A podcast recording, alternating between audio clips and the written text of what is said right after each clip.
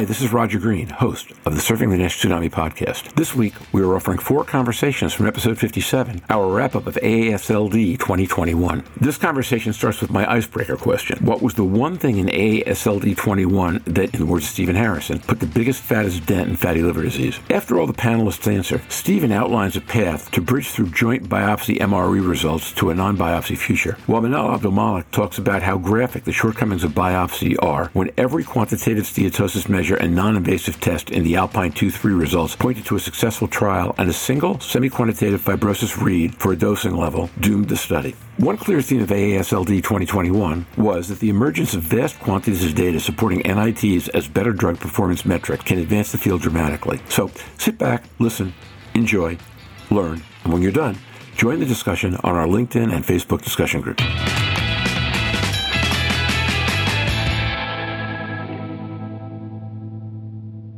My icebreaker question is actually a bit of a tribute to Stephen, except the one to Manal, which is actually a tribute to Manal. There are two really compelling talks I had in my life that got me involved in fatty liver disease. Manal was the second, as she knows. Stephen was the first. And one of the things that Stephen said during his was that his mission in doing all this was, and I'm quoting now, to put a big fat dent in fatty liver disease. So uh, the question I want to ask the rest of you, and Manal, I'm going to ask you this too, but as part of a broader question or a different question, is, and Stephen's here. Hey, I'm here. Sorry, guys. Just had some clinical things going on. Stephen, your timing is off by a minute and a half. Here's today's icebreaker. I was saying that I got involved in Nash in the first place as much as anything else because of a conversation I had with you and one with Manal. And for the icebreaker, when we first talked, you told me your mission was to put a big fat dent in fatty liver disease. I want everybody, except Manal, who will tell us that in the context of a broader question. Where do you think the biggest dent got hit on fatty liver disease this week? Brave one, go first. Louise Campbell. I actually think it's probably the genomics sessions. Although I didn't cover any of those, there were quite a few interesting things from what I could see looking at phenotyping the people who aren't going to respond to some of the drugs, different diets, things like that. And I think the more we drive down into that precision medicine, the more we get into areas that could really change the landscape. Did these drugs fail? Or if we looked at some of those studies that failed with new techniques that we've got, could we pick out the patients? And therefore, were the drugs more successful in the patients from the right phenotypes? That, that would be the sort of thing that I took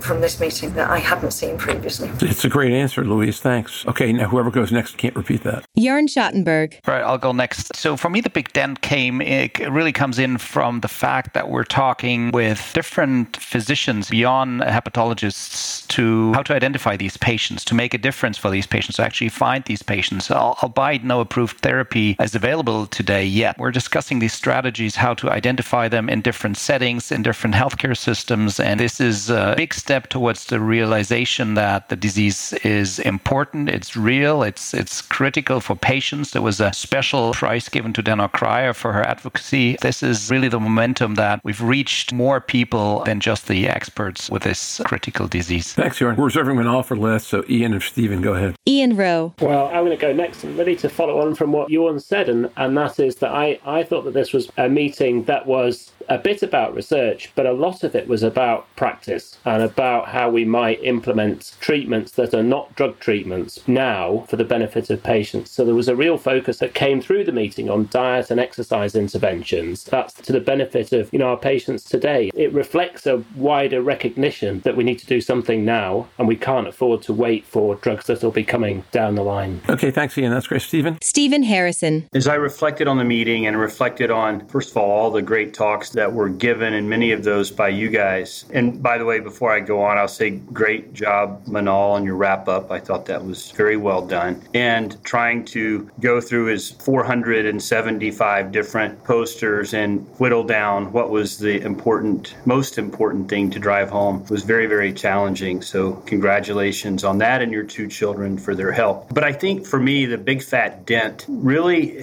I, I, see the tide turning on some of our non invasive tests. And in 2022, we will have some significant data that will hopefully support the initial data that's come out on some of these NITs, particularly as it pertains to the context of use of diagnosing the at risk NASH patient and monitoring efficacy of drug. Still think we got a ways to go on outcomes, which ultimately is the holy grail, but the groundwork has been laid need for us to mine that data. And we'll hear that in 2022. And I believe that groundswell has begun at AASLD 2021. There's a lot of things I could say that left a dent to me that, in my mind, was the biggest dent. Thank you, Stephen. So I'm going to steal about half of Louise's and half of yours. And I'm going to say that the big dent that I felt was an increasing acceptance of the complexity of the disease. You know, I, I talk about this from time to time, but in 1969, Nixon declared war on cancer as if there was a single thing called cancer. And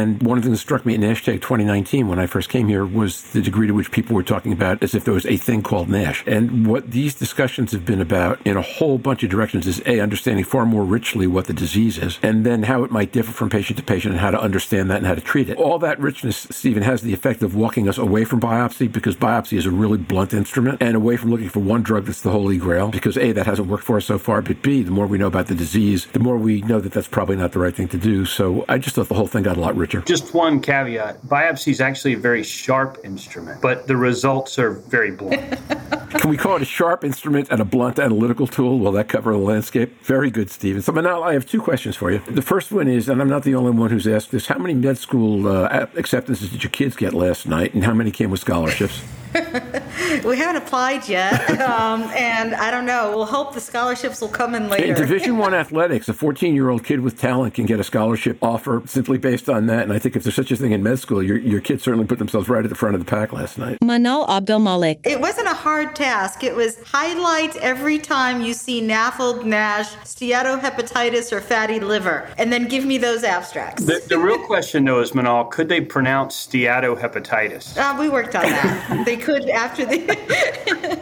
they eventually did. Okay, so here's the second question, and this is my version of Big Dent for you. Without quite putting it that way, the process of getting the 475 articles highlighted by your kids or posted into that 30 minute talk to some degree has to be about the question where was the dent, right? It's what matters. But some of what matters is how much do I have to get in, and part of some of what matters is okay, what mattered most. So, how did you address that? Well, you know, as, as I was going through those abstracts, particularly as it pertained to the therapeutic landscape, and I commend Stephen and everyone else who really took the podium on many, many different fronts in that regard, particularly with early phase 2A and 2B trials. What really put a dent in it for me and, and how I framed the talk the way I did is looking at the early phase trials that show early evidence of efficacy was somewhat surreal for me when I got to pivotal studies that ultimately failed. I chose, and it was a very hard decision for me to make, to present the top line data for the Alpine trial, Falcon 1 and 2, the Tandem study, because for all practical purposes, you know, the proof of concept, the early phase trials, the mechanistic principles behind these compounds, we should have seen a signal. We should have seen some outcome results. And it was somewhat surreal that they failed on the primary outcome of how we've defined this disease, a histologic definition, but yet so many other surrogate markers of disease activity dropped across all these trials that, quote, failed. I put that front and center because I think it framed the rest of my talk, which was really to put into context that this meeting was so robust, and I hope all the regulatory agencies were listening and brought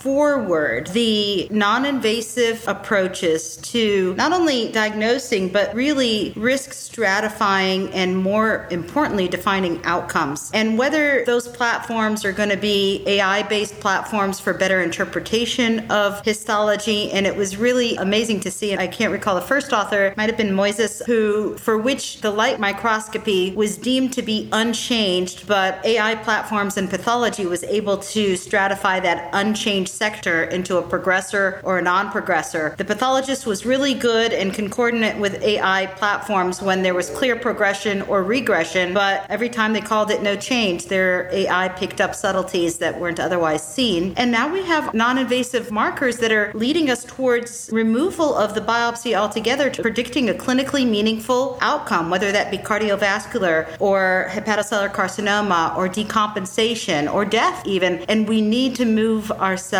away from, as, as Stephen so sharply said, you know, the sharp endpoint, which is so blunt and nondescript. And as I was entangled in all these abstracts, I wanted to deliver a message. Look how far we've come, but look how much we are failing, and we need to reframe our approach. We need to rethink about how we're defining our endpoints. We need to look outside and beyond the biopsy to more sensitive surrogates to define such endpoints, or we're going to potentially set ourselves up for more failures unless we learn from past history and capitalize on the very robust platforms, technologies, and innovative science that we saw brought forward here when it came to genomics, proteomics, and modeling approaches to optimizing the area under the receiver operator curve for performance of imaging coupled with score or surrogate biomarkers as predictors of outcomes. Now, what's interesting is that Stephen made a similar kind of comment last night, except I don't think it presupposed a solution. At least not the way he said it last night, right? We're getting we're getting to the precipice. Something has to give. I hope it's the biopsy. Can any of you see a realistic scenario under which it isn't the biopsy that gives? That the, the, the scenario under which that maintains primacy for another few years leaves us basically struggling as we've been? Or do you think at this point it's virtually preordained, even if you can't tell the path, that that's where it's going to go? You know, the point that Manal raised is, is at the heart of, of drug development in our field here. We need something to have an accelerated approval to avoid having a drug in patients on, on trial for five or six years to measure those outpoints. And we've discussed this numerous times on the podcast, and I think Manal highlighted it with her NASH debrief here that albeit there is effects that we can measure that are biological plausible and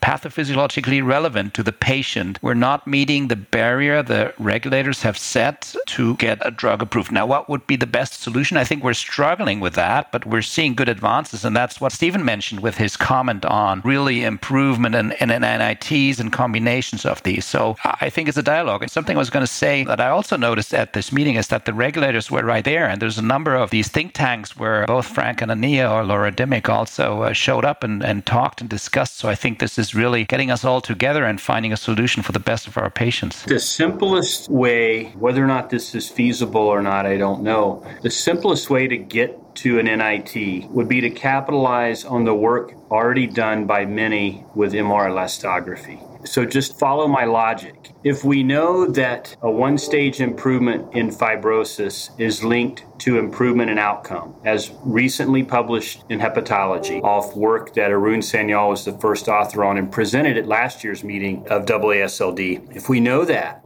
and we also know that MRE is linked to outcomes, as was presented at this meeting in a late breaker, as was published by Lena Allen and Mazen Noureddin already in two different separate independent cohorts. Now we have three cohorts showing this association. It seems like all we're missing is what magnitude of effect change from MRE is linked to a one stage improvement in fibrosis. And we have the data today to answer that question. That comes from one of the phase three trials that's underway right now, where MRE is tagged to biopsy at baseline and will be tagged to biopsy at the end of treatment. A, if the premise is that the drug is effective on fibrosis and you're able to show one stage improvement, what does that number need to be for MRE? And when you've got a thousand patients where that's done in prospectively, that's pretty powerful data that could be presented to the regulatory authorities to say this change is linked to a one stage improvement in fibrosis and therefore should count as a surrogate, just like fibrosis improvement of one stage does. Now, that to me would account for reaching a surrogate approvable endpoint. You would still want to follow those patients long term, but can't that be done now with MR elastography rather than biopsy? You're assuming that the biopsy is the gold standard then, because we've already seen that there's some poor even agreement on at times what a one stage improvement in fibrosis is across different reviewers. So it gets to the point of validating a surrogate marker against histology when histology in and of itself is a poor surrogate. And I've struggled with this rationale. So if you're validating something that's better than a poor surrogate, then you're only making it poor, as opposed to using it as a standalone, independent predictor of an outcome. Manal, that'll come. That'll come with time. I'm just thinking in the short term, how do we bridge that to become acceptable? We would need to do it where we have consensus, probably against artificial platforms for interpretation of the histology, for which we have more optimal optimal sensitivity in fibrosis measures and use that by which to validate the MRE. That's a good point. We actually have that data now from HistoIndex. 16.94% improvement in collagen links to a one stage improvement on an ordinal semi quantitative scale. That's unpublished data, but that's data that's actually out in the domain and can be spoken about. You know, if you wanted to go that way, again, I think at the end of the day, what we need to do is as this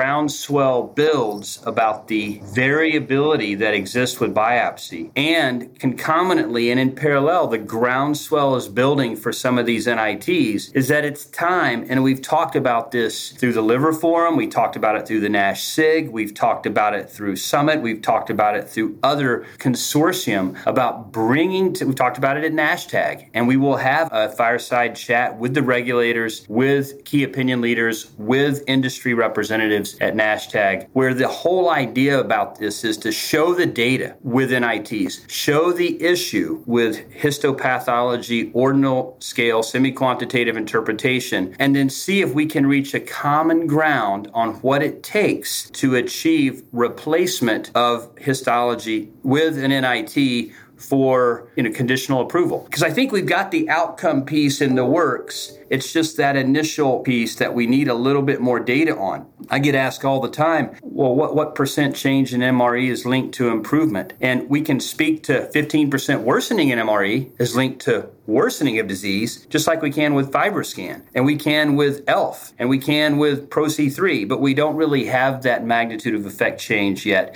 And the problem is, not enough sponsors are doing NITs in phase 2B linked to histology.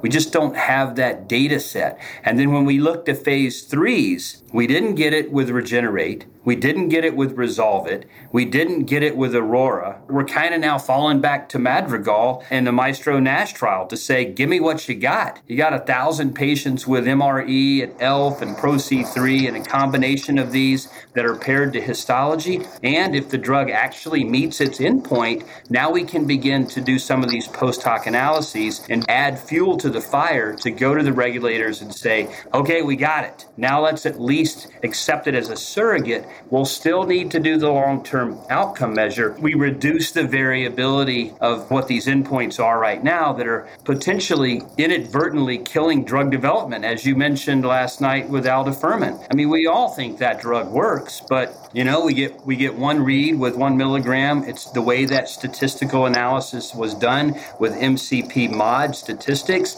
You had to look for a dose response relationship in fibrosis. It wasn't there, so the study was killed.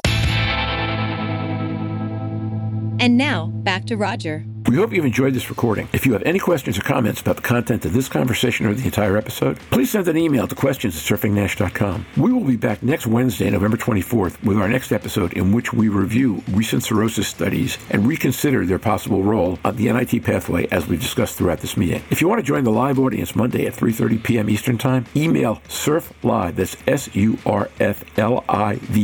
at surfingnash.com with a request, and I will send back a link to serve as your admission ticket. Hope you'll join us either live or on the podcast. Until then, stay safe. See you on the podcast. Bye bye now.